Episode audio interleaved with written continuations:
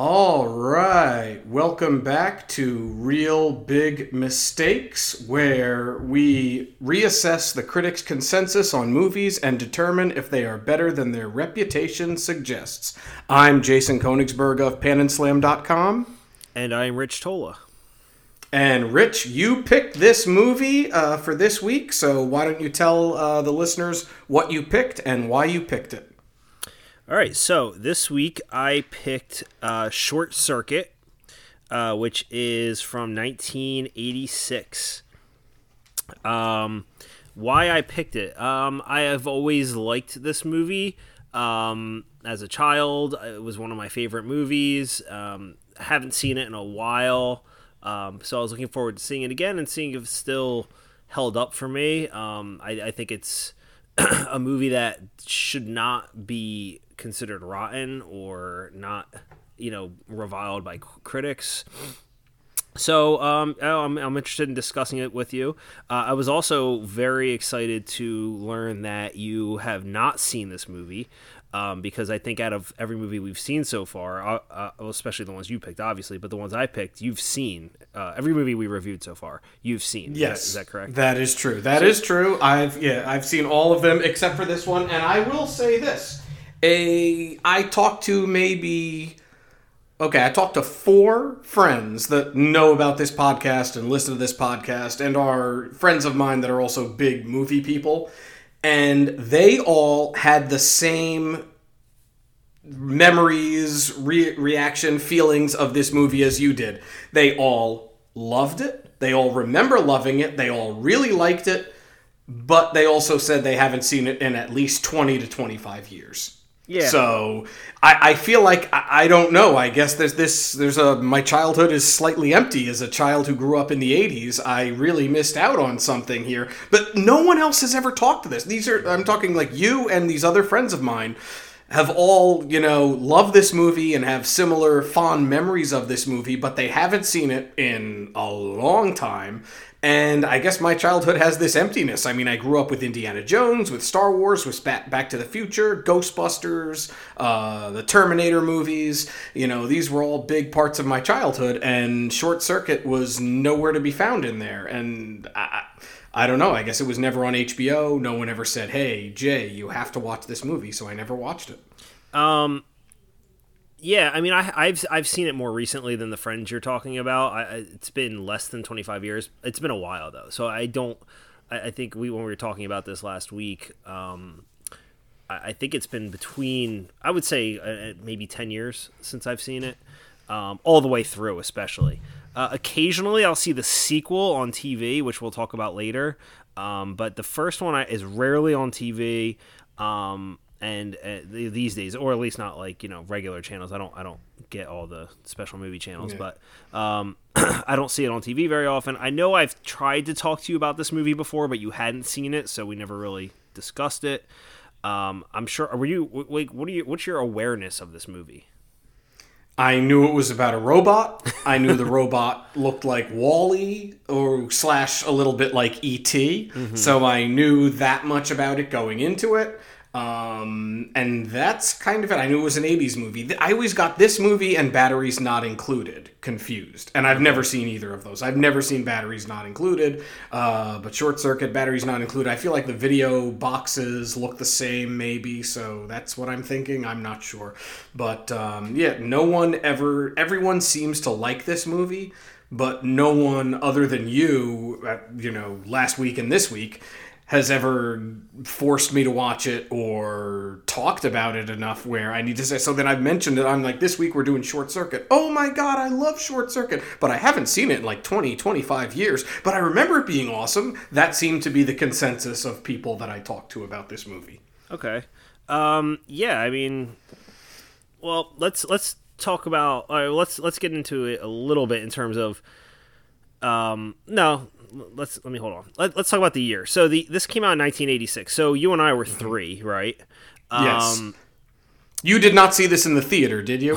If I did, I certainly don't remember it. You don't remember it? Okay, And- yeah. and- I'm just saying, I'm sure three my or four was around when I started going to the theater. You know, going to see movies in the theater. Yeah, I, Um, I highly doubt I saw this in the theater. Um, Okay. However, you know, you ha- what do you have? An older sister or a younger sister? Younger sister. So no, she had no yeah, influence over. So I have yeah. two older brothers that are significantly older. Um, Right. So the reason I have a love for a lot of the '80s movies that I do is because of their influence. Ah, okay. So probably this one too. I'm sure the the first time I saw this was on a VHS tape that my that we had that uh, that one of them had one or watched. brothers. Okay. Yeah. Yeah. Yeah. Okay. Yeah. Um, I, I I don't know why, but I am like 99% sure I saw the second one in the theater, and I would have been fine. Well, that was 88. Yeah, I would've been correct, If I'm not mistaken. so- Okay. I obviously I never saw the second one, but one friend of mine that I mentioned this, he's like, "You should have done Short Circuit too. That one's so much better." And I'm like, "Well, this is All right, well, we'll talk about that later, but that person Okay. should, Yeah. All right. uh, I have. see I have no opinion. Uh, that person should see a neurologist. Okay. So 1986. I uh, did a little research. I looked up uh, what the big movies were for 1986. Obviously, Short Circuit not included in that. Uh, but uh, do you, you want me to go over 1986, the year in film, according to me? Well, there's a significant number of films that Short Circuit did beat at the box office that year. Um, uh, significant films that if I told them to you now, you'd probably be surprised, and I will. But I want you to first talk about the the you know what were the big movies of that year, and what were the ones that were significant to you. So 1986, the year in film. Um, the uh, best picture of the there, in my opinion, 1986. There were three absolute masterpieces that came out in 1986. Um, so 1986, the best picture winner was Platoon, Oliver Stone's Platoon. I consider that one of the best war movies of all time. There was also, in my opinion, one of the absolute best movies I've ever seen, one of the best movies of the 1980s, David Lynch's Blue Velvet.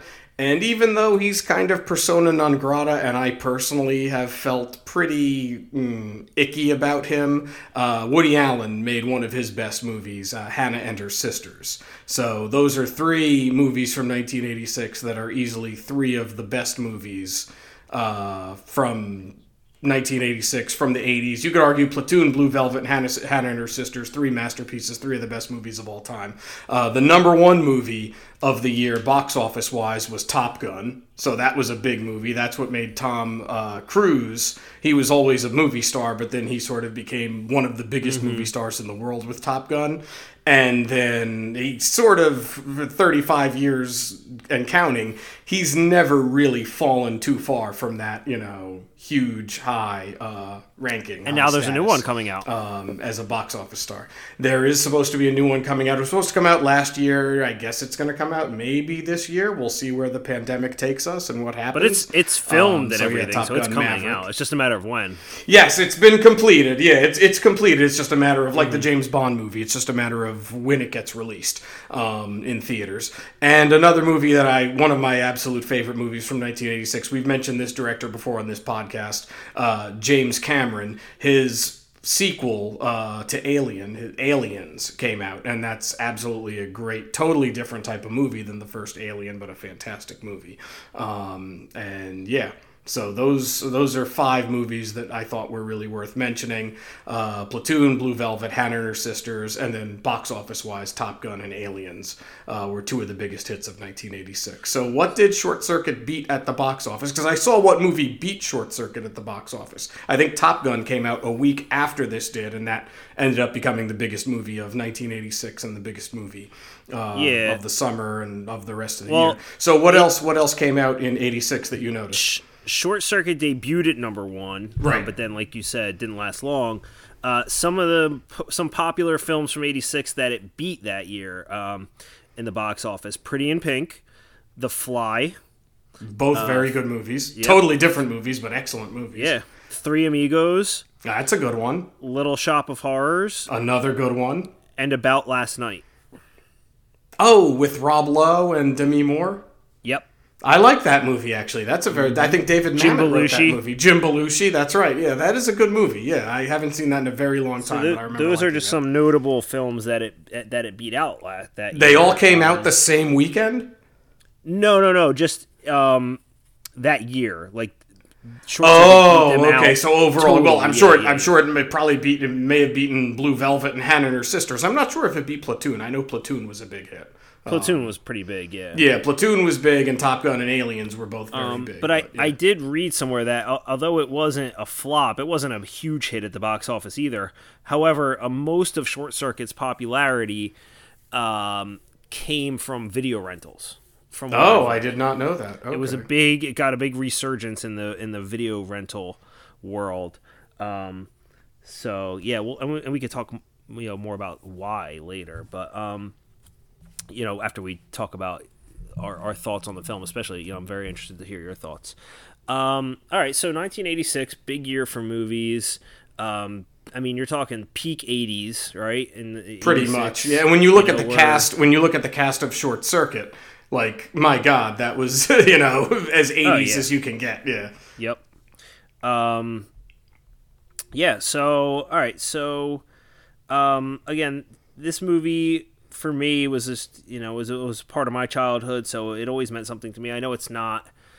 Um, it doesn't have the legacy that some of the other movies we've spoken about recently have had, um, especially Indiana Jones. But I, I think it has its own kind of following in a way, um, and and I think to this day, I mean, not with a younger crowd, but you talk to most people in their 30s, Yeah, people you- about and- our age, yes. and you say, you know, Johnny Five or, or something like that, and they know exactly what you're talking about. Correct. I would not have known until a few days ago, but yes, they all knew. Yeah, okay. To me, Johnny Five is Rob Zombie's uh, guitar player. So Yeah, well, because I, I listen to a lot of Rob Zombie. You're like, yeah, well, that's And, and before five seconds ago, I would have not known that. So Okay, all right, fine. Um, one thing uh, mentioned about the director. Now, are you familiar with any of the other movies John Badham has directed?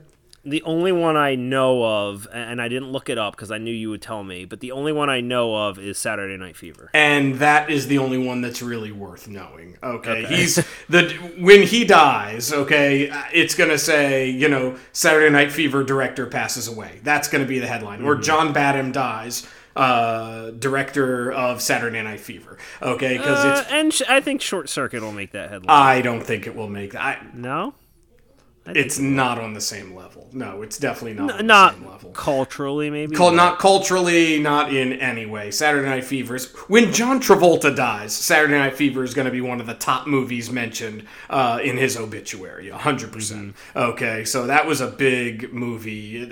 You want to know what New York City was like in 1977? What the disco era was like? You just need to watch Saturday Night Fever. You were talking about great character intros. That's one of the great character intros uh, to John Travolta's character in that movie.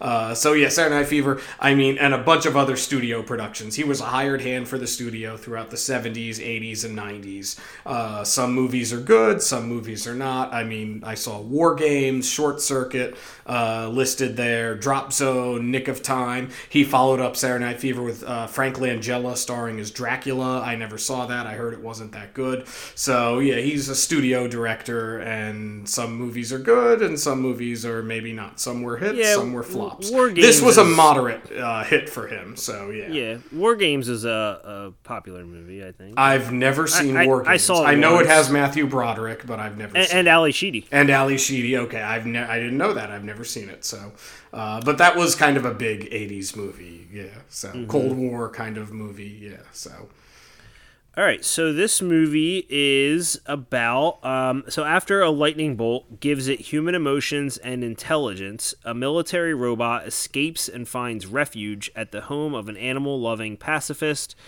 um, played by Ally Sheedy. Uh, other stars in this film are Steve Guttenberg. Uh, well, Ally Sheedy plays Stephanie Speck. Steve Guttenberg plays Newton Crosby. Fisher Stevens plays Ben. Uh, Jabituya. Uh, sorry if I mispronounced that. Austin Pendleton plays Howard. Uh, G.W. Bailey plays Skroeder. and Brian McNamara plays Frank. So that's the cast. Not a huge cast in this movie. A very 80s cast, though, at least with Very the, two, the two biggest names for sure uh, Steve Guttenberg and Ally Sheedy. Because by the time 1990 came around, I don't think they were headlining too many movies above the title, at least. Uh, No, and and two um two police academy actors. I movie. did notice that. I don't know the name of the other man. I just called That's- him Police Academy guy. That's G.W. Bailey. His name is Okay, his name is Skroeder in the film, and, and at one point they make a joke. uh, They call him Scrotum. Yes. Okay. Um, Yeah, so yeah, two police academy actors. Uh, Steve Guttenberg not playing the same character whatsoever, not even close. Um, but yeah, a lot less one- funny than Mahoney in uh, Police Academy. Everything was different. He- He wasn't a schemer or uh, trying to be funny. He was more trying, like more of like a charming little nerd in this. He one. was much more bland. he was a yes. straight guy to the point where he was a little too bland. I thought. Yeah. So yeah. Um, and then G.W. Bailey uh, p- basically plays the same exact character as Captain Harris. Yeah. I thought that. I wrote that down. Yes, he was basically playing the same character he played. he was in he was definitely typecast. You don't I, I would him- rather see him write on a chalkboard saying, "We are police officers." the Police Academy is another movie that is uh, perfect for this uh, particular podcast. Yes, and uh, and he is perfect in that role, and again, probably just typecast because they needed a, a guy that could yell and be, you know, uh, militant and Maybe him and Steve Guttenberg have the same agent, but he was, uh, yeah. well, maybe yeah, they like the the chemistry between them, although they didn't share a lot of scenes in this movie. not in this movie. No. Yeah, uh, but they were kind of adversaries um, in a way. Mm-hmm. Um, yeah. Uh, so who else we have? So Guttenberg. This is right. You know, this is eighties was was his his decade. I guess This is in the Um, pr- this is the prime of his career. Yes. So Yeah, This is after Police Academy, after Cocoon, after Diner. Uh, I don't know what else. yeah. Was it before or after Three Men and a Baby?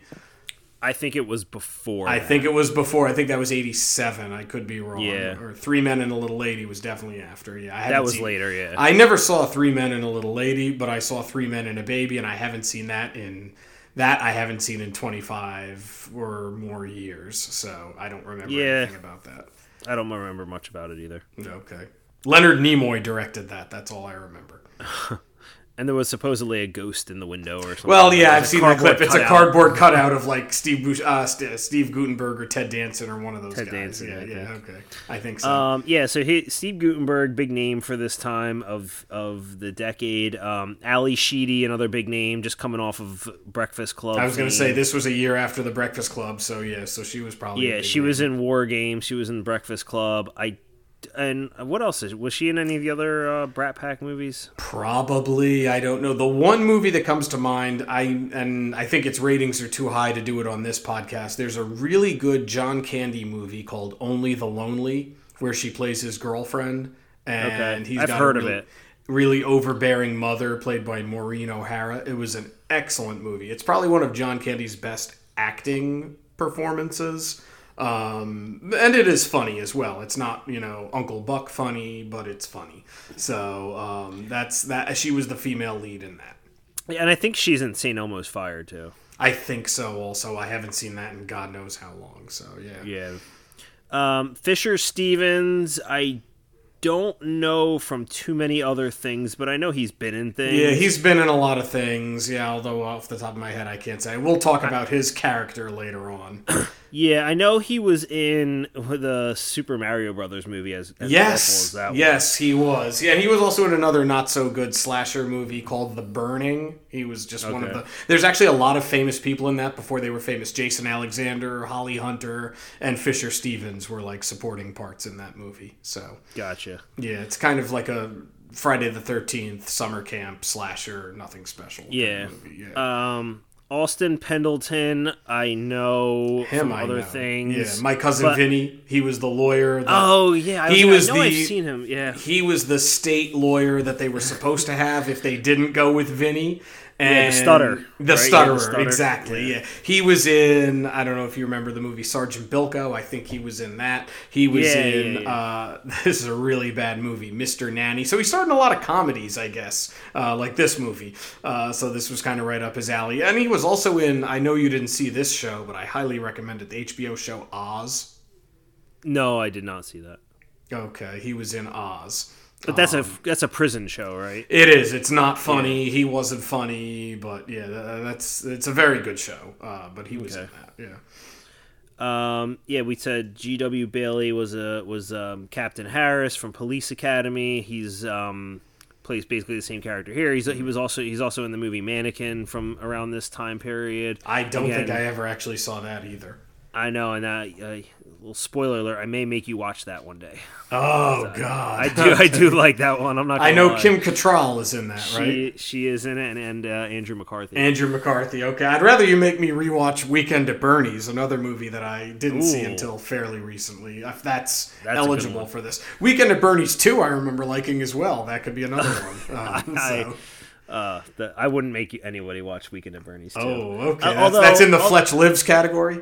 Yeah, although I, I do know it's more popular lately, or than it should be. I think, and I think mostly it's because he uh, he actually like dances in that movie, and I, I think his dance has a little bit of a following. No, okay. Um, but um, yeah, because he they put like a spell on him, and he can he, when when music plays, he starts dancing as a corpse. It, so yeah, okay. you could, you could see where that movie went. But um, I, yeah, but the, I do like Weekend at Bernie's, and, and if that's eligible for this, maybe that's you know we, that we would said be one of that I would enjoy watching. Yeah. a lot of comedies are, and so we don't want to make them all comedies. That is true, but when when we're really desperate for a, a movie or something like you or know, just in a mood where you know. You I always try to pick movies that are somewhat relevant. Either they're reactionary to your picks, or they're like I did last week with King Ralph in response to everything going on with Prince Harry and Meghan Markle and how the big hoopla surrounding them. Uh, that was why I picked King Ralph. So Yeah. um, and Predator Two was a reaction to your Indiana Jones 4 pick. So um, Yeah, my movies are much more random, so it's what I feel like watching that week. Uh-huh. Um, but uh, yeah, so that's uh, that's that's the cast. Do you have anything to add about the cast of this movie? just very 80s, very very 80s cast. Yes, it's not like this movie had any up and comers or anything like that. Everyone Yeah, that was no, in this yeah. movie was popular in the '80s. Yes, and, correct. and probably not any farther. By the that. time 1991 rolled around, their careers were on the downswing for the most Yes. part. Maybe maybe Austin Pendleton is the most. Uh, I mean, because Oz was mid to late 90s, early 2000s, and he was on it for multiple seasons. So maybe he had the most longevity out of anyone. I, that I just mentioned. guess, yeah, because Guttenberg, you don't hear much from. He certainly, days. yeah, no, he definitely, I, yeah, I couldn't tell you the last thing I, that he was in that I saw. Yeah. and Ally Sheedy, same thing. So Yep. All right. So um, I said before. So basically, the you know the story of this movie is these these are military robots, right? And the the, the movie opens with um, the shot of I of of Johnny Five being assembled, right? right, the opening I, shots I, of the I called him Johnny Five, made. but yeah, Okay, number yeah. number five. But I, I Number think it was specifically number five because he gets the stamp on the end. Correct, That says that it's number five. So you watch him getting assembled Right. Mm-hmm. in the beginning. Um, and then from that point on, after he gets struck by lightning, the movie is pretty much about him trying to avoid getting disassembled, right? yes, Um, he says that the whole movie, no disassemble. Um, but yeah, so the movie out with- disassemble to him equals death. That's one Death, of the yes, lines that comes exactly. up later on. Yeah. Um, so the movie starts with him being made, and then it jumps to you see some flowers in a field, and they are run over by Soviet tanks and um, and and army trucks and jeeps and you know all that, and then um, you see that the uh, these robots are hidden in bunkers and uh, they have lasers that destroy all of the Soviet tanks. Right. Um, so, and, and you know, obviously, we're in the middle of the Cold War at this time, so um, you know, you you get the uh, or it's revealed that this is a uh, a pitch to the to the military to sell these robots as military weapons that they can use in the Cold War. Right, the Saint robots, correct? Saint, yes. What, I and what what I don't remember what. Saint stood for, but it was a big S A I N T, Saint robots, and they were blowing uh, the robots practicing blowing up jeeps and military uh, military demonstration, uh, and also the robots could be bartenders. That seemed like another skill that they really seemed to emphasize early on, uh, as well as military grade weapons. They can make you a martini and blow up a Russian tank. Um, the, the the Soviet laser sounds from the robots sound exactly like the proton packs from Ghostbusters. It was the same sound. That's what I thought. had okay, it had to yeah, be. it had to be. It sounded exactly like yeah, like in the movie They Live. They use the uh, Geiger meters, Geiger readers. They use those things Mm-hmm. to locate the aliens. Did you ever see They Live? No. Ah, and it's too good for this podcast. That was one that I checked. The, then, yeah, good John Carpenter movie. Too good for, and more relevant now than it was in 1988. Uh, so yeah, um, so there was that going on. This movie, okay, I'll, I'll we'll, we'll get to. I mean, this this was clearly from the first 15 minutes or so. I realized, all right, this is a blatant ripoff of ET and the droids from Star Wars. But I will uh. say, I will say that I would have loved this movie if I saw it when I was 10 years old or younger. okay, because I like Star Wars and I liked E.T., and I had seen both of those movies at a young age. So if I liked both of those movies, I'm sure I would have liked this. Or maybe if I was the critical uh, person that I am now, maybe it would have just made me want to watch, go back and rewatch ET and rewatch Star Wars because it combines those two movies as if R2D2 and C3PO sort of combined and fell into the plot of ET. That's what this movie felt like. Okay. Uh, I didn't pick up on the Star Wars of it at all. Obviously, the ET piece. It looks like ET, but it's a droid, so it's clearly you know meant to be like the droids from Star Wars. Yeah, I I. I, didn't even think of Star Wars just because R two and C three PO are, are to me. I mean, they made C, they made R two D two so much cooler in the in the prequels, and then late, you know, he got all these other gadgets you didn't know he had. But I feel like C three PO was pretty you know nerdy and useless. You know, he didn't really do anything um, other than provide. but they both had personalities, and you cared about them. Right. Oh yeah, I agree about that. So in that way, yes. But um, yeah. I, all right. Uh, so. Well, well, let's keep talking because I'm All I'm right, keep going because that's that's kind of like what I was in the first 15 minutes. I'm like, all right, so they saw ET and they saw Star Wars and they said, how can we combine these two and turn it into a movie and make a profit? That's what I saw. Okay. And it's possible. I mean, I know there are a lot of movies that are generated by ideas like, well, well, let's do this, but turn Correct. it into this, Yeah, and, yeah, and yeah, that's fine. Um, but I think that there are some. I I don't think it was just. I I think that there's a lot of heart in this movie. Um, and I think there's some good messages in this movie. Not that, and and obviously there's good messages in ET too. And and I, I, honestly, I was never a big fan of ET.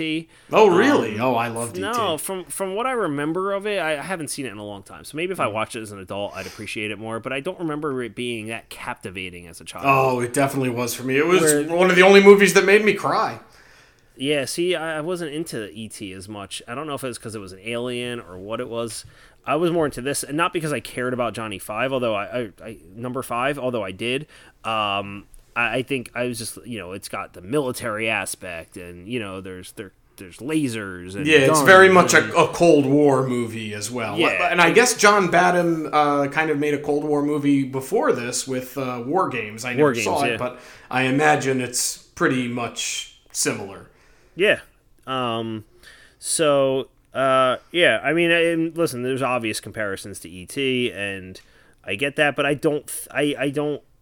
Not enough for me to say like well, I'd rather be watching ET, but that maybe that's just my preference. Okay, Um, yeah, I, I felt like it was a subpar ET and a subpar Star Wars with elements. Well, if you're comparing it directly to ET, I mean, yeah, no one's gonna question that this movie is better than ET in terms well, of. there's scenes that were very and- similar. I'll just say that. Okay. So All right. Well, you can remind me of those as we get through the movie. that's fine. As we go along, we'll, we'll I'll mention that. Yeah, I'll bring that. up. So- Um, yeah. So then, um, you know, he's he number five is just like all the other you know robots one through four. Right. They're all programmed to do whatever you know their programmer tells them to do, and they, as any robot, and they uh, have lasers and they can kill, and um, so they're they're deadly weapons. And um, as he's charging, there's a thunderstorm rolling in, and as he's charging, he uh, the the generator gets hit by a lightning strike and a power surge, and um, he then um,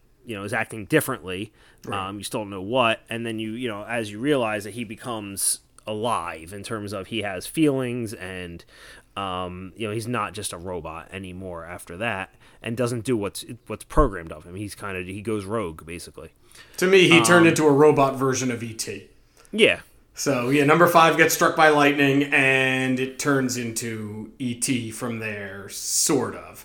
um, and he escapes to a farm and hangs out with a dog and some cows. Uh, what did you think of those scenes?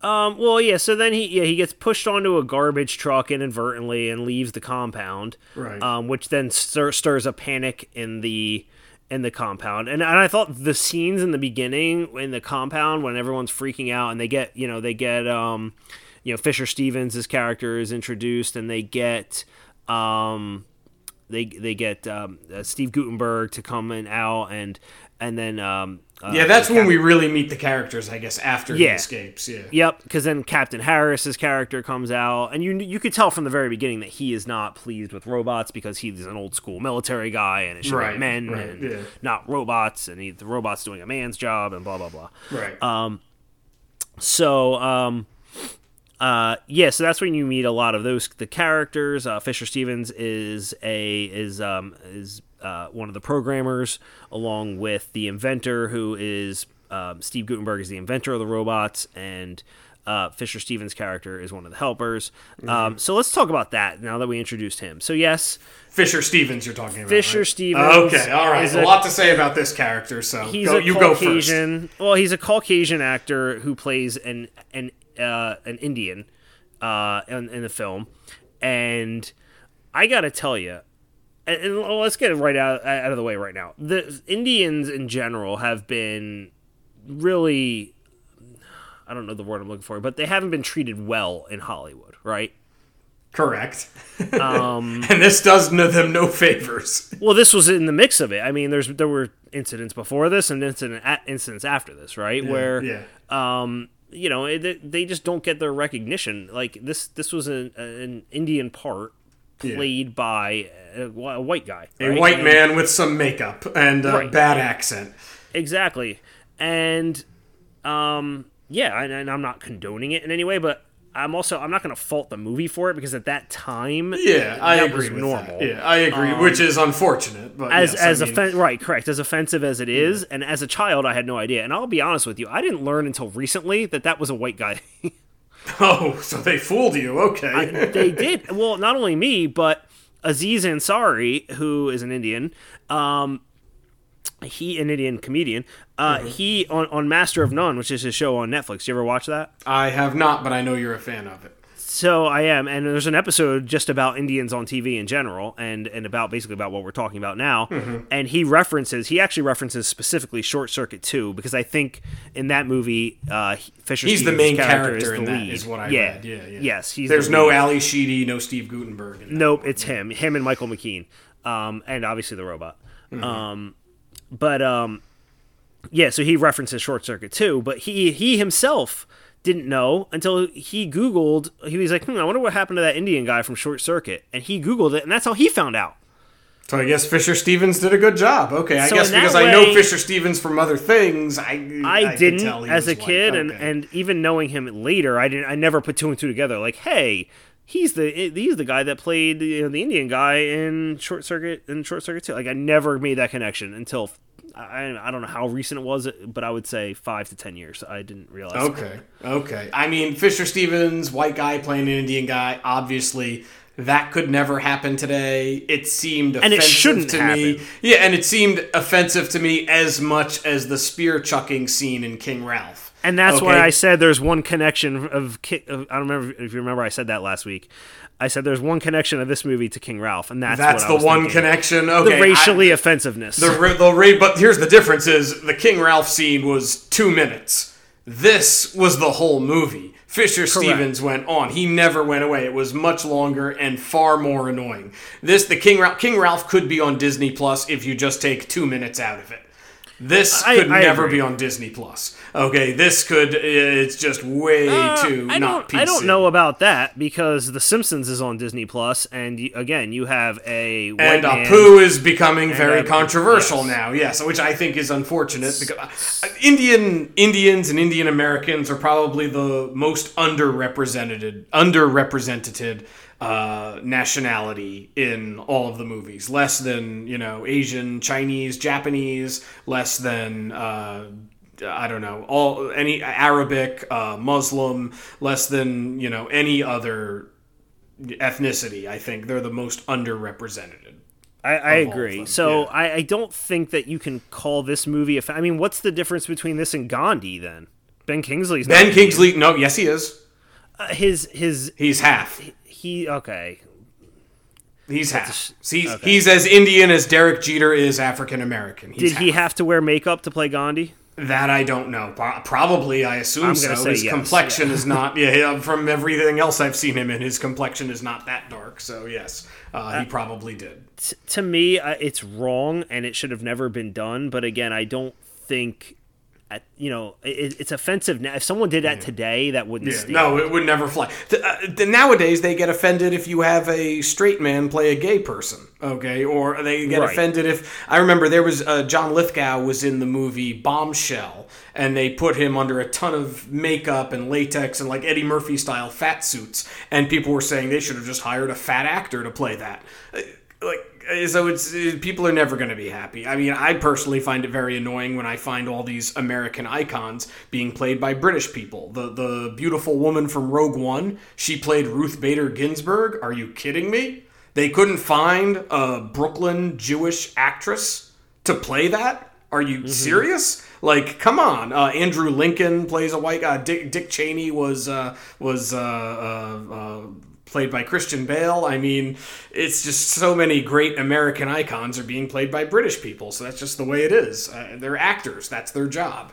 So Right, and, and I don't, I don't, I don't fault Fisher Stevens. I don't fault him either. No, no, I don't Um, fault I- him. I but think, I'm just saying I this would never fly today. And I found his character annoying, white or Indian or anything. Even if it was an Indian man playing that role, I think I still would have found I, him annoying. I thought the few funny parts of this movie were, were the jokes that he made. Well, it certainly wasn't Steve Guttenberg, so I guess you're right No. about that. Steve Yeah. Guttenberg was so much more bland here than he was in Police Academy and Cocoon. Uh, Oh, he yeah. really, he really made me want to watch uh, those movies uh, after This seeing is- him in this. Yeah, although uh, this is, I think this is a a, a movie that is, uh, you know, a good movie for the '80s. I don't think he makes it any good. I don't think he hurts the movie. I don't. I don't think any. I, I think the character itself doesn't lend too much.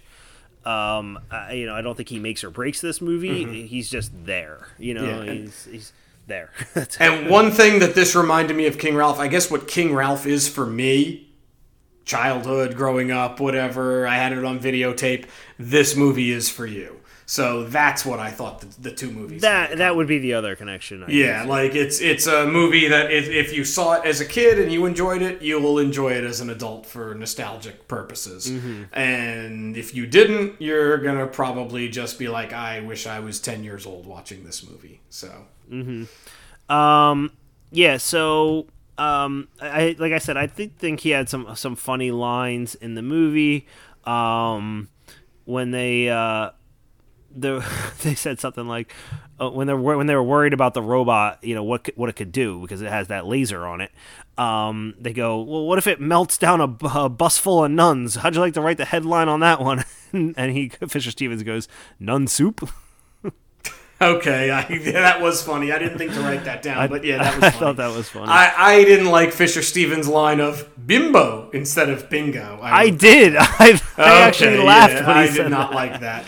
And that was around the time that they call in the other actor from Police Academy to go and hunt down number five. So yeah. Right, and they just wanted him to capture it, and of course, you know, him, you know, his his intent is to destroy it because he doesn't think it should exist. Um, they just want him to capture it and bring it back. Yeah. Um, but that, you know, his his his his uh, his uh, his mo is to destroy it. Yeah. Um, yeah. So then it escapes, and then it, yeah, it's on a farm, and then uh, I don't even. Oh, Uh, it falls off a truck, I think. right? Yes, And- I and, was going um, to say the scene where the robot escapes off the bridge and opens a parachute. I like that. Can you guess why I like that scene? See, I was I when I was watching, I was like, I bet you Jay's gonna be like, why does it even have a parachute? And I was gonna say because they talked about parachuting them across enemy lines. Okay, I didn't even it get to that, make but yeah, sense okay, that it yeah. has a parachute. But, I why did know, why, why do you think Jay liked the scene where he parachutes off the bridge and onto the truck or Uh, Ally Sheedy's van? I have no idea.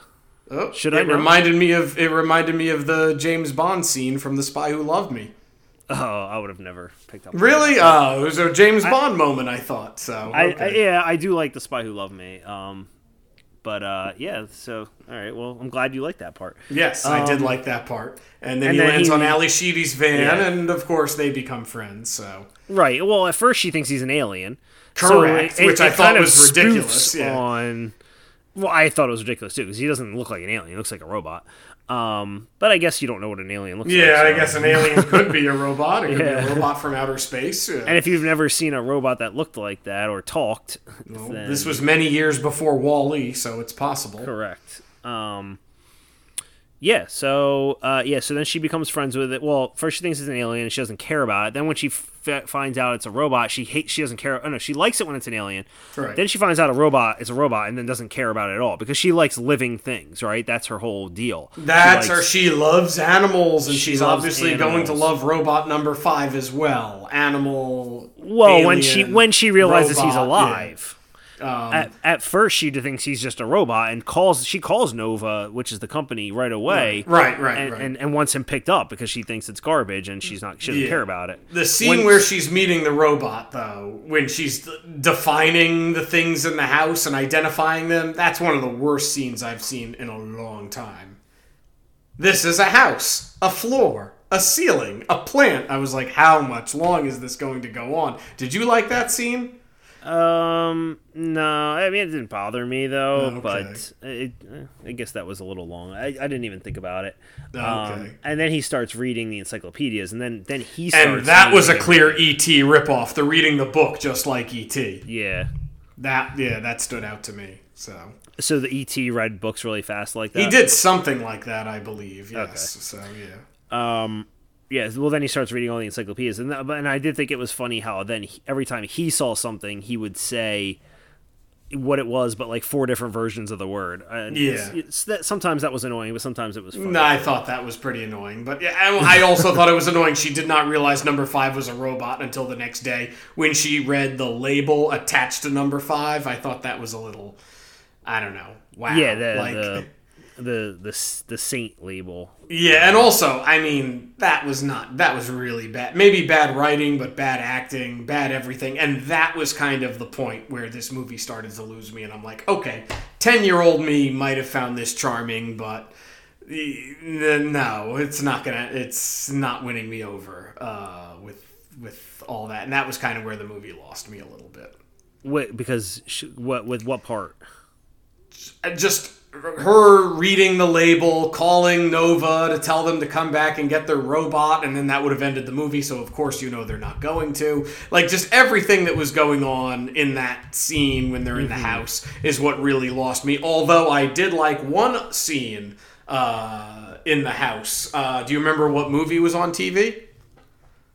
Um, Saturday Night Fever. You're absolutely right. Saturday Night Fever. So a callback to the director's earlier uh, hit movie. I thought that was kind of clever. I, I Yeah, and they enjoyed that. dan. Well, he yeah they danced around. Yeah, it was corny, but I kind of enjoyed that. So Yeah, I mean, Ally Sheedy wasn't. I mean, I I don't.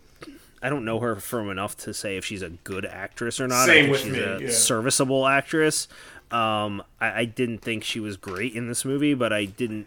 There were times where she was very annoying. Um, yes, I uh, the, so the, the scene in the house in particular, going over everything in the house, I was like, oh my god, I hated her. Then I guess she grew on me as the movie went on. It didn't. me But too. Then, then there's other thing. Well, we'll, we'll keep going because when we get to the scene where he catches her in the bathtub, I was like, what is this? What like?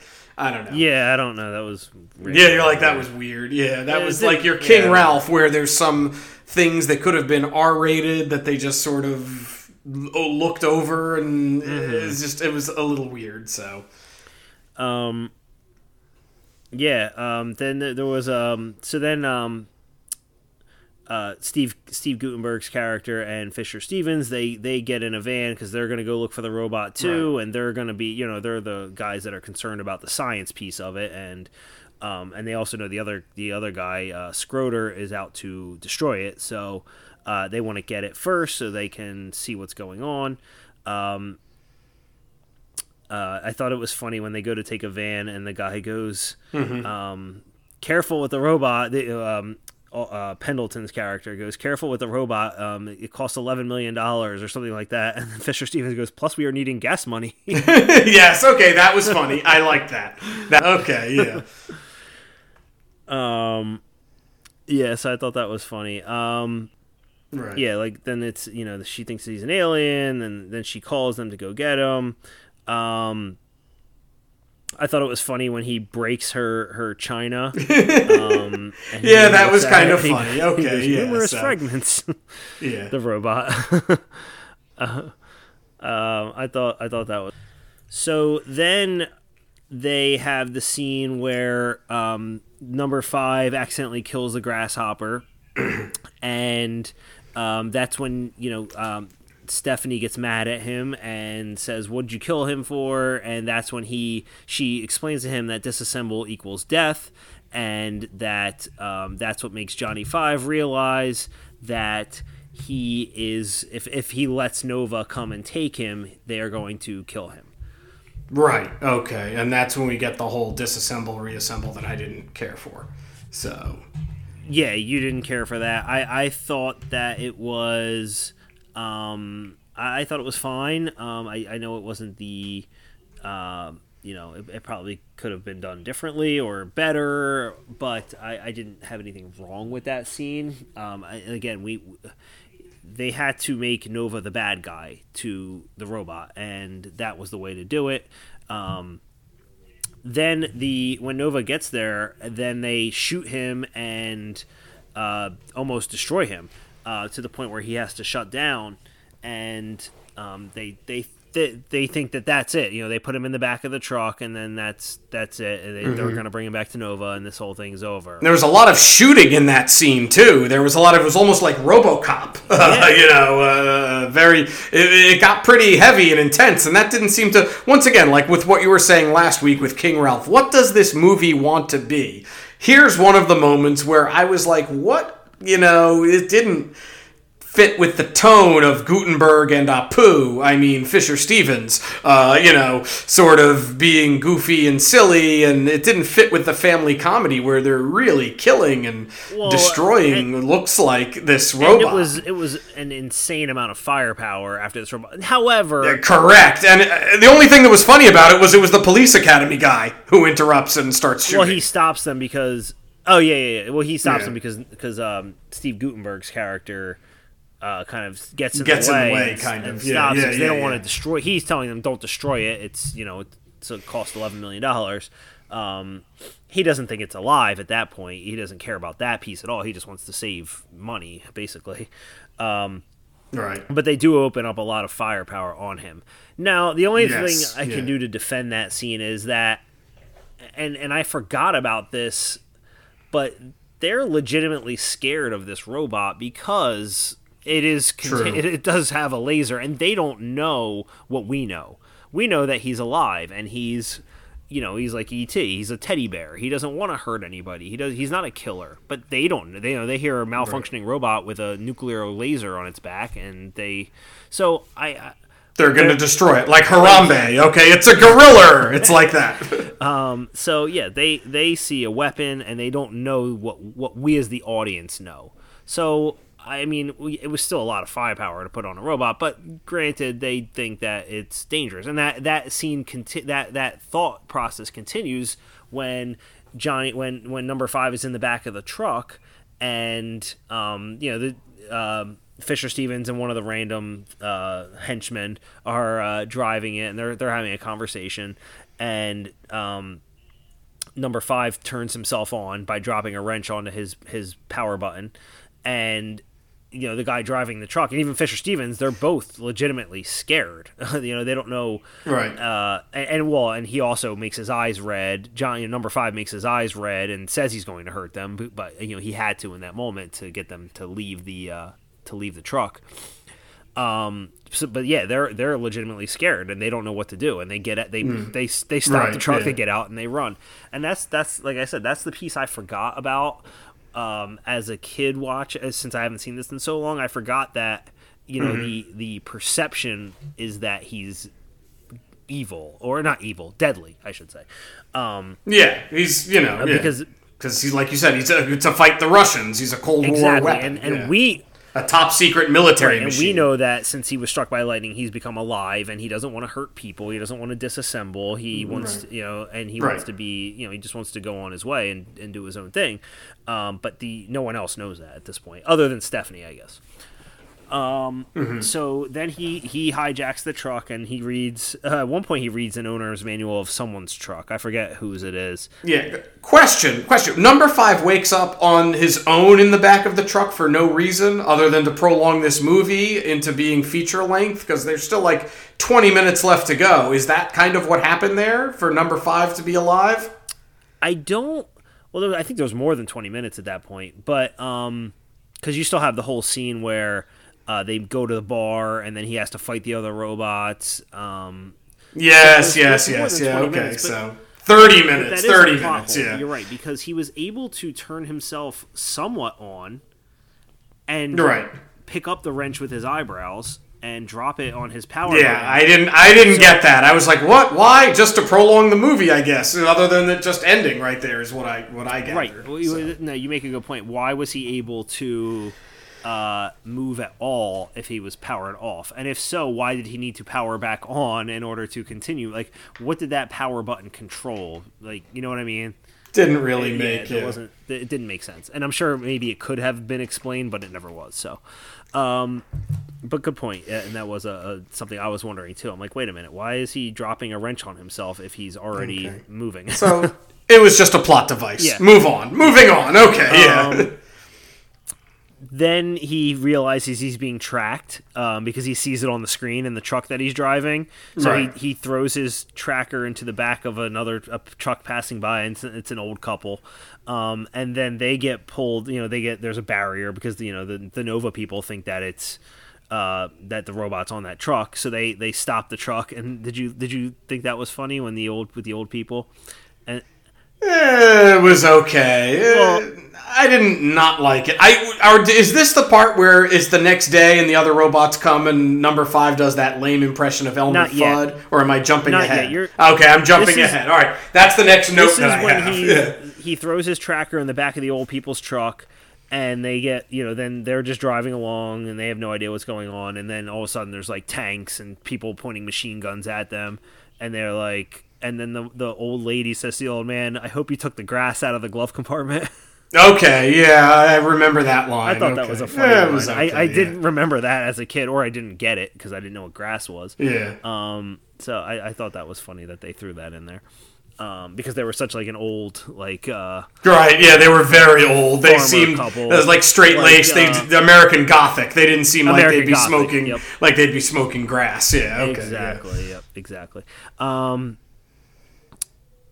yeah so then um so then they they have they they meet up um in in a restaurant um stephanie wants to meet up with um uh, Steve Guttenberg's character. So um, Steve Guttenberg says, "No Skroeder, who is the police academy army guy. Um, no Skroeder, you know, just wanted to be me." And and and Austin, um, I forget his name, but the the business guy. What's his name? Austin Pendleton. Yes, Austin Pendleton. Yes, okay. Yeah, Austin Pendleton's character's like, yes, Skroeder won't be there. It'll just be the two of you. You guys can talk. Um, and then you realize that it's actually a setup, and uh, Steve Guttenberg's character doesn't know that. Right. But um, the the uh, Skroeder is there, and the other um, the other robots are there, and Yeah. they they try to uh, you know he has to fight. Number five has to fight the other robots. Um, I, I remember uh, as a kid, I, I I used I used to say the line, and I didn't even know what it really meant, but I always used to say like your mother was a snowblower from that from that scene. Okay. Um, I thought that line was funny, and I still think it is. The other stuff was corny. Like I, I you know, the, the Three Stooges. You know, he reprograms them to act like the Three Stooges. yeah, yeah. And this is this is when he does the Elmer Fudd. What I don't remember him impersonating Elmer Fudd. Oh, okay. It was a really. I know he was, like, it was the around the time that the police academy guy comes in and the other robots and the police academy has some red ass line or something like that, and it was pretty bad. He delivered it pretty bad, and it's around the same time I think Steve G- Guttenberg does that really bad joke about the priest. I don't even remember it. I just wrote down No, bad that's- joke that's about later. the priest. That's Okay, li- so I'm later. way ahead of you. All right. Yeah. Um, is that when he does an Elmer Fudd impression? Yeah, it's around there. I think. I, I Okay. don't Yeah, because I know he he does. I know he does. Uh, It's when they realize number five is alive and has a soul. They make that whole dramatic argument. I think. okay. Yeah. Yeah, that's when that. Well, that's when Steve Guttenberg finally comes to the realization. Correct. Yeah. Yeah. um, that he is alive. Um, yeah, that's that's at the very end, um, almost the very end, I should say. Um, at one point, um, uh, he's he's with, and we're we're jumping around all over, but um, he's with, he's at Stephanie's house, and the, and Stephanie's ex boyfriend comes over. yeah. Yeah. I remember this. Yeah. This was before that, right? This is before. Oh, okay. Okay. scene, yeah Okay. Okay. he he goes there to um, claim a reward because Nova put out a twenty five thousand dollar reward for the robot. He knows she has it, so he goes over there to get it, and then um, number five takes his car apart Yep. into a million pieces. I thought that was funny, and then he was flipping the coin like the like because he saw a gangster movie right where the guy was Yes. flipping a Yes. coin. Yes. Um, but but it was a washer. Um, and uh, yeah, I, I thought that scene was was funny. Um, What about that weird? There was weird romantic scenes between the robot and Ally Sheedy. That it just once again where it brought me to the way you felt about King Ralph. This movie is confused about what it wants to be. yeah, There, it was a kids movie with more adult movie scenes adult dealing with some mature themes between the robot and Ally Sheedy, where he sees her in the bath, and it's just it's just weird. It's not. It, it seemed like it didn't fit. Like the strip club in King Ralph, that seemed like it just. It was weird. It didn't fit. So I thought. I. So your complaints about King Ralph have turned into my com- This is your King Ralph. Okay, this is your for better or for worse. This is your, you know, it, it's just it's. If I saw it when I was younger, I would have found it more endearing and charming. I'm sure. So Yeah. Um, there's a there was a funny line when they were on their way somewhere with um, Fisher Stevens' character. He says, "With excitement like this, who needs enemas?" yes, I remember that line. Okay, you like Fisher Stevens' character a lot more than I did I, too. I, I thought he was the funniest. Me as an adult, I, I thought he had the funniest lines. I agree. He was definitely funnier than uh, Ally Sheedy and Steve Guttenberg. Yes, neither one of them. Neither one are funny. They're just bland, Steve bland, bland. just plays, yeah, It tries to just you know flash his charming little smile. anyone could have played him. I, he I was just not. I mean, Tom Hanks would have elevated this movie. This would have been a part Tom Hanks could have played in 1986. So, or Bill Murray or someone. Yeah, with, the- Um, Bill Murray was too big for this. with a little more comedic chops. Yeah. Um, Yeah, so then um where am I? Uh, Yeah, so then when they had this, they did the sting operation where, um, and then you know he re, he reprograms the other robots, so they that was a failure. Then they kidnap, um, he kidnaps Steve Guttenberg and brings him out to the to I don't know some sort of desert area that they're that Stephanie is hiding out in because she doesn't know what to do, and um, that's when he tells the joke um, about uh, Steve Guttenberg tells a joke because he's trying to figure he's trying to see if the robot is alive and um, he still isn't convinced although he's starting to be so he tells this joke and thinking if he gets the joke or laughs at the joke then that proves that he's you know has emotions and you know is is is alive um, so he tells the joke about um, a rabbi, a priest, and some other religious figure. I don't remember. yeah, it was bad. It was. I don't remember it, but I just wrote down. Well, it wasn't really to be a bad priest joke. joke. Well, they, Yeah, they could have tried to a little harder. I don't know. yeah, but well, the, the idea was for to make the robot laugh, and he even like even Steve Guttenberg's character admits like I didn't even get the punchline right, you know, but he Yeah, yeah, he does. it. Yeah, yeah, yeah. and uh, that's how um, that's uh, that's when he's finally convinced. Number five is alive. alive and he has a soul. Number Yes. five is alive, and um, at, at- unfortunately, at that same time, here comes Yeah, Nova exactly. Yep. Yeah, the military comes in. Yep. Yep. And they have them surrounded, and there's helicopters. And there was another line in this movie that I thought was funny, and it, it had Austin Pendleton and um, the guy from Police Academy, and he says. He's like, we need some Hueys. And he's like, what are Hueys? And he's like, helicopters. And he goes, I thought they were choppers. Well, now they're Hueys. well, why wasn't I notified about that? I thought that. That once again, I remember that line, but this is a Fletch moment where it sounds funnier. I never thought about how funny it was until you repeated it, and I'm like, that is I- pretty clever. Yeah, that is. I thought clever. that was I thought that was funny. Okay. then, and then the the police cat after the the you know the nerdy boss guy says why wasn't I notified? Steve um, the police academy guy just gives him this look like are you kidding me? Yeah, yeah, yeah. Such a one-note performance, but I guess it got the job done. Yeah. And it did. I, I mean, I think he's a good bad guy in this movie. He was better in Police Academy, and so was Steve Guttenberg. They both were, yeah. But I, I think he serves his purpose. So, would you say Police Academy is a better movie than Short Circuit? Um. Ooh, I stumped you. okay. No, I, I, I wouldn't say that Really? as much as no, and, and well, I don't want to talk too much about Police Academy in case we discuss in it. case it does become a movie of the future. Are, yeah. There are a lot. There are a lot of flaws in Police Academy. Most notably, the the the um the last quarter of the film. Yeah, I think the first one is genuinely good. Two, three, I stopped at four. Two, three, and four are not nearly. Uh, No, no, no. On the but same the first level. one is. I, I think the first one is good, but I I wouldn't. I think this is a better overall movie. interesting. Okay, I'm gonna have to go ahead and disagree with you on that one, but uh, whatever. Go on, finish up. We'll discuss at the end. All right, so then um he you know everyone's surrounded. There's they have the truck surrounded where number five is. Right. and um, they're gonna they're gonna destroy the whole truck i guess. And then he um, flies out the back and makes a run for it and the helicopters catch up to him and they, they blow him up. Yep. and everyone is sad because he was blown up and destroyed and all the army guys are laughing about it. And um, that's when um, uh, uh, the police academy guy uh, gets fired because he wasn't supposed to kill it and he was so happy that he destroyed it um, and then Austin Pendleton's character tells him, you know, he can find a new place to, to do his job.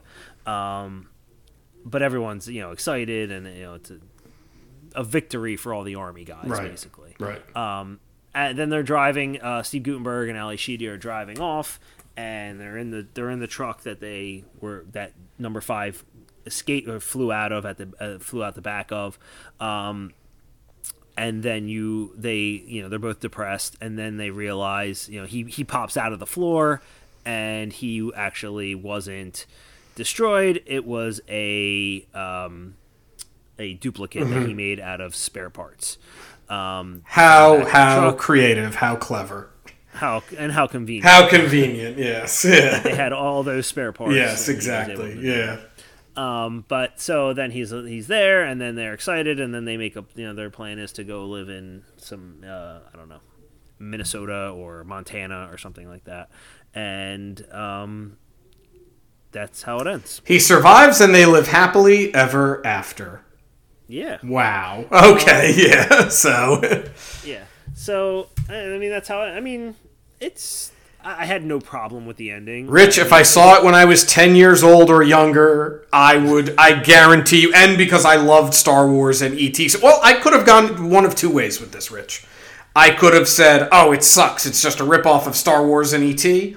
Or I could have, because I loved Star Wars and I loved E.T., I may have embraced this movie. We'll never know what 10 year old Jay or younger Jay would have thought, but I would have gone one of two ways with this movie. So.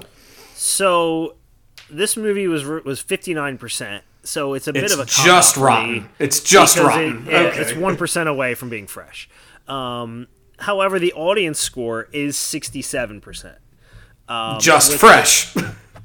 just fresh. Yeah. Oh well, yeah. Slightly above just fresh. Slightly above but just fresh, but it's w- more well liked by audience than critics.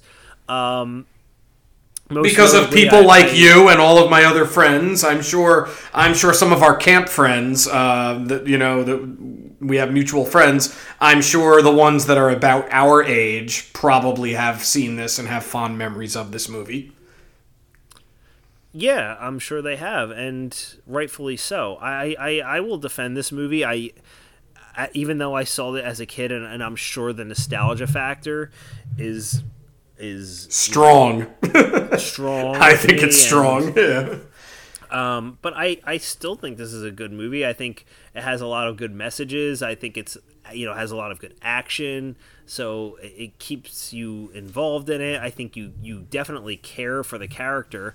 Um, f- the main character who is the robot. I think you you know I think they found a way for you to care about a machine.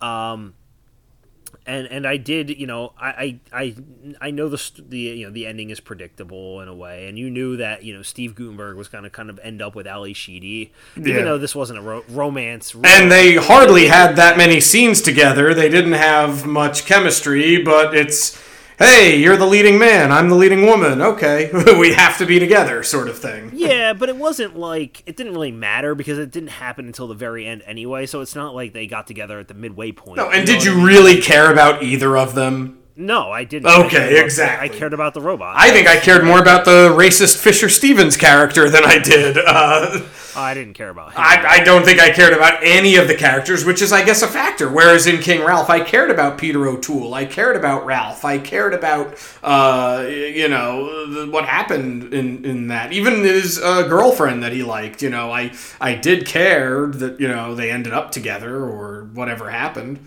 You know, felt bad Yeah, that she, I- when he, she revealed she betrayed him, and but she was stuck. I, you know, felt But, sympathy. Yeah, but I mean, th- th- like that, like this movie, that's another movie where you knew what was going to happen. Oh You yeah, know, yeah. Oh no, it- yeah. it, it wasn't, and, and and I'm not faulting it for that. I mean, I, there are some movies where you just need a good, You need cliches. and you need a good, enjoyable movie, and I think this one is. is You think this hit the spot for you as a good, enjoyable movie? And, and it still does. That's what I was Okay. not surprised about, but I I was legitimately into the whole movie. I didn't once look at my phone or need to be distracted or was Okay. distracted. I was into it yes last night, and I I enjoyed it. I, I think it still holds up today. I think the themes and the messages of the movie are still relevant today. Um, This is your King Ralph. That's what I'll say. Okay, I this guess. is this is how you feel about that, knowing its flaws and all. You still enjoy it, don't and there's think- nothing wrong with that. Yeah. but I don't think it's just my King Ralph. I I think you are in the minority in that film, where I don't think I am in the minority with Short Circuit. Clearly, I'm in the minority, but everyone I well, again, I talked to four people, so who's to say that they're the experts on Short Circuit? They all loved it, but they all haven't seen it in 20 to 25 years. Is the consensus be that I I'd got? be curious to see what they thought of it. Maybe this podcast will make them want to go back and watch it again, uh, and maybe they'll agree with me. They'll probably agree with you though, because it's not a horrible movie. It's not a it, it's not a bad movie. I, I but it's not it's not one that I would recommend to someone. If they wanted a good, silly, fun '80s movie, I would recommend Goonies. I would recommend, uh, I don't know, something. Yeah, I, maybe I guess I don't know if they were in the if they had a thing for robots, then maybe I'd recommend this. But uh, I don't know. Yeah, or Cold War parables. I I don't know. I yeah, I never saw Space Camp. That's like a Cold War comedy. I never saw it. Oh, it. I like Space Camp. Okay, maybe that's what I'm giving you ideas that we can do for this. Um, I, I'm don't like, I surprised. don't know if I like it that much. I'm but I do- I surprised that we've only done two movies from the 80s because Rich is an 80s movie. Uh, uh, you know, he's a big 80s movie fanatic. So I'm surprised. The Burbs, which is 89, that's barely the 80s. And this is probably the most 80s movie that we've done. This just from the the, cast. 80s. This is the cast, the themes, the special effects. Uh, it's very, very 1986. Well, you got to remember, I can't just pick any '80s movie. I have to pick one that I disagree with the critics. and that you So- also want to sit through again because we I went through a few titles. Yeah, So- I, I had trouble picking for March because it was Women's History Month, and so I was like, all right, movies directed by women, and all the movies that I like directed by women, significant ones, all have good tomatoes ratings, um, and all the ones that I don't like, I, they they might not have Rotten uh, Tomatoes or movies that are female centric. They're the ones that I like seem to be fresh, and the ones that I don't like you know, or not. So I tend to agree with Rotten Tomatoes on that. So yeah, it's tough to sometimes pick. It is. On so here, I, yeah. I don't have the full '80s arsenal that I would like. However, there are a few up my sleeve that I am. That you'll pull out when We'll- it's we'll time. when okay, it's time, you'll yes. pull out. I have a few when I don't, when I really can't think of what I want to do for this podcast. That's when uh, I'll I'll pull, and I have a list of maybe five to ten movies that I'm pretty sure you like as well. So our lists might overlap, Rich, at this, you know, with, with those comedies. fine. Uh, exactly. So it's like, oh, you picked one that I want to see. All right. So uh, yeah. So there's there's a few that I'm like, I can't believe that got you know bad reviews from the critics, but uh, whatever. Um, so I'll Yeah, just. so- I was gonna say. So going back to this, so there was a sequel to this movie Mm-hmm. um, because it was you know popular at the time. So there was a sequel. Came out two years later. I'm pretty sure I saw it in the theater. Um, I don't remember liking it as a kid. I have seen it since, you know, several times since. Um, I still don't think it's as enjoyable for me. Um, but I, I know there are fans of it. And I was completely kidding when I said that your friend should see a neurologist uh, for liking that one better. Um, although your your your buddies Siskel and Ebert also liked Short Circuit 2. They gave it two thumbs up while they both hated the first one. Oh, which okay. To me, that's mind-boggling. The only the only thing I could think of uh, is that they went into the first one, you know, as critics and I need to destroy this movie. And then with the second one, they're like, well, the first one was so bad, so let's just go in with no ex- expectations. And, um, oh, it was enjoyable, so let's give it Okay. All right. That's- Interesting. that's That's, the only thing very unusual. Yeah, that's very unusual. But, yes, uh, um, and there is a scene in the second one that the it's the only scene I think is is good in that movie um, where two um, two like street thugs um, destroy Johnny Five um, to the point where like Sounds awful. Bat- battery acid is squirting on them like blood, and it is one of the saddest movie scenes in I've ever seen um, not the saddest, but probably you know top ten saddest movie Wow. scenes I've ever seen, and it was it, it was really even as a kid I remember like thinking like oh my god like you really felt like it was a person being killed, you know. Um, so that was the one scene I thought was good in that in that movie because I really did feel that was like the emotion and and maybe this if that scene was in this movie it would have made it a little better, especially you know. But I don't know if it would have fit in this movie. Um, but uh, yeah, so it, it, it- you're- right. It's, it does sound awful, and I made it. I made it sound awful, but it fit with the movie. And Okay. it, but it was very sad, and um, but it's just a different movie altogether. It's you know he's trying to become a citizen basically. Um, you know, we, we in this movie we determine that he's alive. So what's the next step after you uh, become alive? You want to be a person, right? Well, it's really following the 13th, 14th, and 15th Amendments here in a way. Citizenship is the third. If they made a third one, would it be about the right to vote? Maybe, Which is but, sadly um, more relevant today than it was in 1986 or 88. Yeah, so two things that so uh, I'm reminded of other movies when I watch this, other than the ones you said. Um, uh, with with the second movie being that uh, going that route, it reminds me of Ted Two, right? Wasn't Ted okay, 2 yeah, Ted too. He wants to. Yep, he wants to get married legally or something like that. Yep, yeah. I, I think Ted Two ripped off of Short Circuit Two. okay. Um, and I think the first Short Circuit, I think Avatar ripped off the plot of the first Short Circuit. Avatar ripped off the plot of Fern Gully and uh, uh, Fern Dances Gully, with definitely. Wolves and But- but- yeah. think about it. So you know, you have instead of the robot, it's the Na'vi. The military guy is Mm. the is the is the um, the police academy guy Mm-hmm. uh, who wants to kill it and destroy it. Um, Austin Pendleton is Giovanni Ribisi. Uh-huh. Um, Uh, and uh, Steve Guttenberg is um, the the guy that was turning into the Avatar. I forget his name in the movie, but the guy who who um, it was in the wheelchair. Um, because he, you know, he's working both sides. So it, to me, that it was it was almost like the plot of Avatar. So Steven Spielberg ripped off Predator 2, and James Cameron ripped off Short Circuit. Yep. That's what you learn from Reel Big Mistakes, folks. These great directors are ripping off uh, allegedly bad movies, which aren't that bad. okay. And Seth MacFarlane ripped off Short Circuit too. Okay, very interesting. The whole the whole thing with the robot being a person, having rights, being human. There are you're never gonna watch this because I know it's not you. There are some great Star Trek episodes about Data um, the android and his rights as a human or as a person or how they should charge him, how they should look at him. And it raises all those ethical questions and it's done so well and so beautifully. And obviously it's a, you know, uh, political commentary on how we view certain, you know, people, races, ethnicities in our country and the rights that they should have, that they don't have or used to not have. Um, so it's clearly a commentary on that. So it reminded me a little bit of some great Star Trek The Next Generation episodes involving data, which I realize you could care less about. Yeah, I dozed off for a few minutes. Yeah, I fell asleep. Wake me up. Wake me up when you're done. Oh, you're done with Star Trek? Okay. The best thing that I'll say about Short Circuit, the best thing about this movie is that it clearly inspired Pixar's WALL-E. There would be no WALL-E, or at least it wouldn't look, WALL-E wouldn't have looked the way he looked if it wasn't for Short, uh, short Circuit. But I also don't think uh, number five would look like number five if E.T. didn't come out four years prior. Yeah.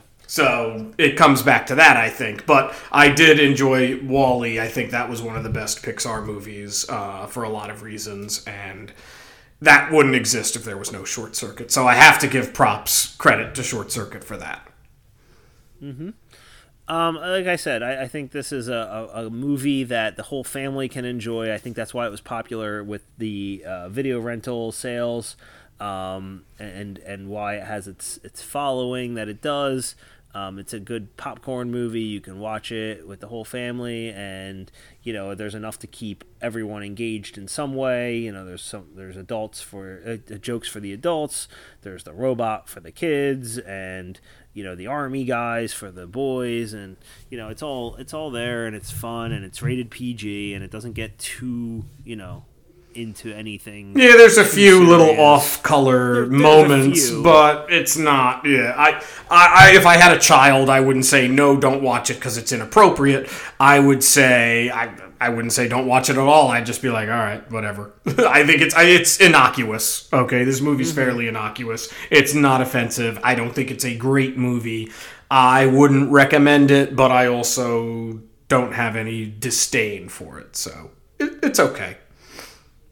All right, I'll so leave you it didn't at that. hate it. I did not hate it. No, no. We've watched worse movies on this. I like this I more than I did Great Gatsby. I like this more than I did Indiana Jones 4. Yes.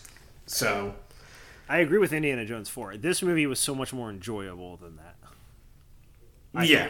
Yeah. Uh, uh, Indiana Jones 4 I enjoyed because I think that was a great movie to debate and discuss with you. Because you got so emotional and we got so heated, I think I, that was that that was a better discussion uh, to reassess and to rip apart and to destroy uh, than Short Circuit. But Short Circuit is a better movie. I'll say that I enjoyed it more than Indiana Jones Four, and I enjoyed it more than Gatsby.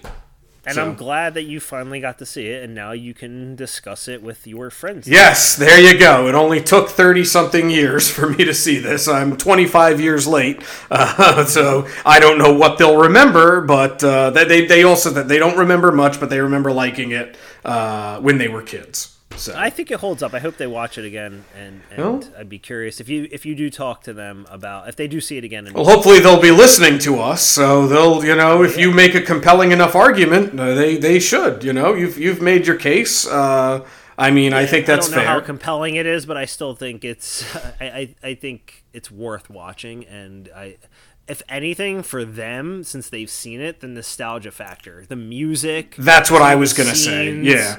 Um, it all b- literally brought back like Maybe they'll pick up on some adult jokes that they didn't pick up on when they were seven I or did. whatever. Yeah, exactly. definitely But I think they'll. I think the nostalgia factor would be a big reason for if they do rewatch it and still like it. Whereas I don't have any nostalgia for this movie, so I watched it. I I tried to watch it like you did. Like, okay, what would seven year old me think? And seven year old me would think, okay, this is the droids from Star Wars in ET. It's not as good as Star Wars. It's not as good as ET. Uh, I would have still been more compelled to favor those movies as a child, and I'm more compelled to favor them now. So Well, and, and again, I, I was never a big ET fan as a as a kid, and I, I would need to see it again okay, um, because it's been quite some time. and that's obviously not one we can do for this podcast. No, yeah, it's probably hundred percent or something, Probably, yeah, something like that. So um, or very high. Yeah. Um, yeah. So, all right, so that does it for short short circuit. Yep. Um, back bringing us back all the way to 1986. Um, so far, the oldest movie we've reviewed. right? And I would say this is a yeah, that's hard to believe actually. I would say this is a real big mistake. I would say the critics were right, but just about right. Just about. I don't think it's a horrible movie. I don't think it's. I would give this two to two and a half stars. Okay. Probably two Um, and a half. Yeah. Yeah, good. I'm glad you threw the half in there. I'm glad you threw the half in there. Victory for Rich. Yeah. yeah. so very. I, yeah. I would say, yeah, if I was, if I, I know the audience score is sixty-seven percent, I would probably put it, but at like seventy-five percent for me. Okay. I know it's, I know it's not a perfect movie. I am not by no means saying it is. I like we said, the characters are fine. You don't really care No. too much about any of them except for the robot. I think, at least I did. Um, so you know, I, I know it's not perfect. I know that the the the story is is cliche for this, at, at points, um, but I still think it's enjoyable. I, I don't think it should be. Uh, rotten in any way. I think anyone that watches this movie will find some joy in it, and um, yeah. So that's that's It's okay. It's it's like Solo. It's okay. Um, so it, now zero to four stars. What would you give it? I'm guess I'm gathering. I'm getting a three star vibe from you. But what would you give yeah. it? I'd give it. I would give it three. A good solid three. It's your King Ralph. Once again, I gave King Ralph three, and you're like, oh my god, that's got to be the worst movie you've given three stars to. Hey, remember my initial review of Indiana Jones four was three stars as well. So I would say that's worse yeah, than but King I, Ralph. I was also caught up in that moment too. So Oh, the critics are humans too. Okay, we, we, I got caught up in the hype and the nostalgia and wanting to like it more than I actually did. Um, so, all right, so that ends this one. I say it was a real big mistake. You say the critics were wrong, and uh, listeners at home, go and check out uh, Short Circuit and decide for yourself, and let us know if you agree with Rich or if you agree with me. All right, are you going to announce next week's movie yet? No? Yeah, I was planning on here. This is, okay. I've narrowed it down to two movies, and two. Just tell me the one. No, well, you're gonna pick, and I'm you're, I'm gonna tell you how you're gonna pick. Oh no no no no no! I'm not. I'm gonna tell you how you're gonna. I'm gonna. It's like Zuul. Choose your destruction, and you're gonna be like Ray. All right. Here's how it is. One is from the '80s that I'm 90% certain you've seen, and probably like. The other is from the 90s that I'm 90% certain you have not seen, and I don't know if you'll like it or not. So you choose 80s or 90s, and then I will tell you which you have chosen. It's like envelope two, envelope one. All right? Are you gonna? Well, here's the thing. Are you gonna do the other one at some point? Possibly. They're both rotten, and they're both movies that I like, so I would say there's a good chance. I'm not going to tell you what you missed out on, so if you pick the 80s movie, I'm not telling you what you could have gotten from envelope number one. But uh, if you pick the uh, the or vice versa, if you pick the '90s movie that I'm 90% certain you have not seen, maybe you'll like it, maybe you won't. Okay, and I'm not sure if they're streaming anywhere or if you'd have to, you know, go out of your way and rent it. Um, I don't. I don't care about that. Okay, I'm just saying. So yeah. Um, so you My pick. only question is: Are they my last question before I choose? Um, and I hate that you're making me do this. You're like, just pick a movie, Jay. Yeah, make a decision. Same genre.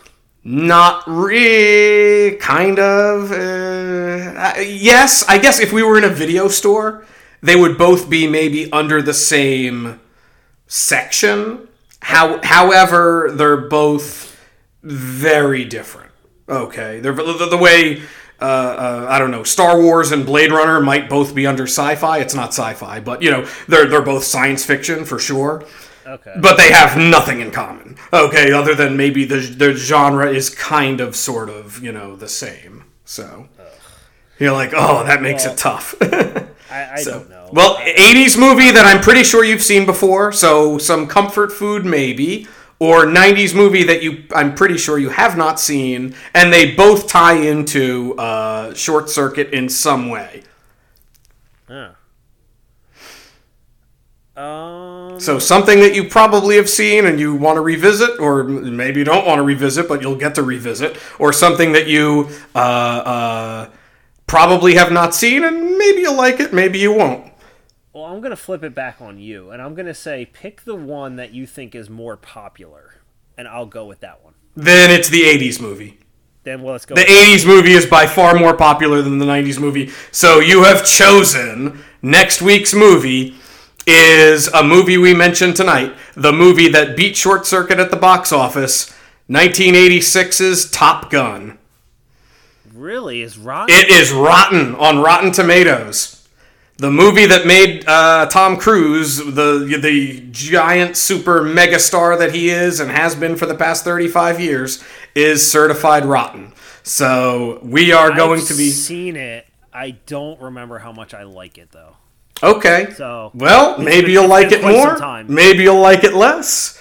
There's certainly some homoerotic bits in there that uh, are pretty silly by today's standard, but uh, it's still that's a movie from my childhood, and it's uh, we're sticking with the '80s, so we're sticking in that genre, uh, in that era, and as it was, Short Circuit will still be the oldest movie that we've ever done on this because this movie is one week uh, younger than Short Circuit. Well, by one week. This is uh, so yeah. So next week, tune in and you will hear us analyze and discuss Top Gun.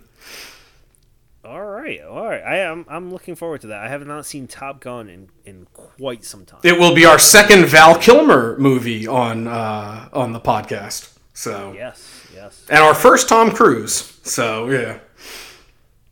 All right. Well, that does it for this one then. If you want to sign off, well, I guess talk about where you can see us first. Um, I am on. Um, we are well. We are on uh, Twitter and Instagram at Reel Big Mistakes. R E E L Big Mistakes, and also you can find uh, our podcast. Well, you already found it because you're listening to it, but uh, it is everywhere podcasts can be found, including Stitcher. Uh, please follow us, rate us, and review us on Apple Podcasts if you uh, use that, and um, you know tell more people about us so we can get more listeners.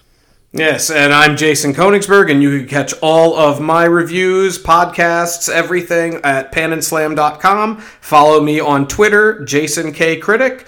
And uh, yeah, thank you for sticking with us for this long, and we hope you enjoy this. And tune in next week to hear us talk about Top Gun, live long, prosper, and watch movies. All right, and I am Rich Tola. Uh, thanks for hanging with us. Bye.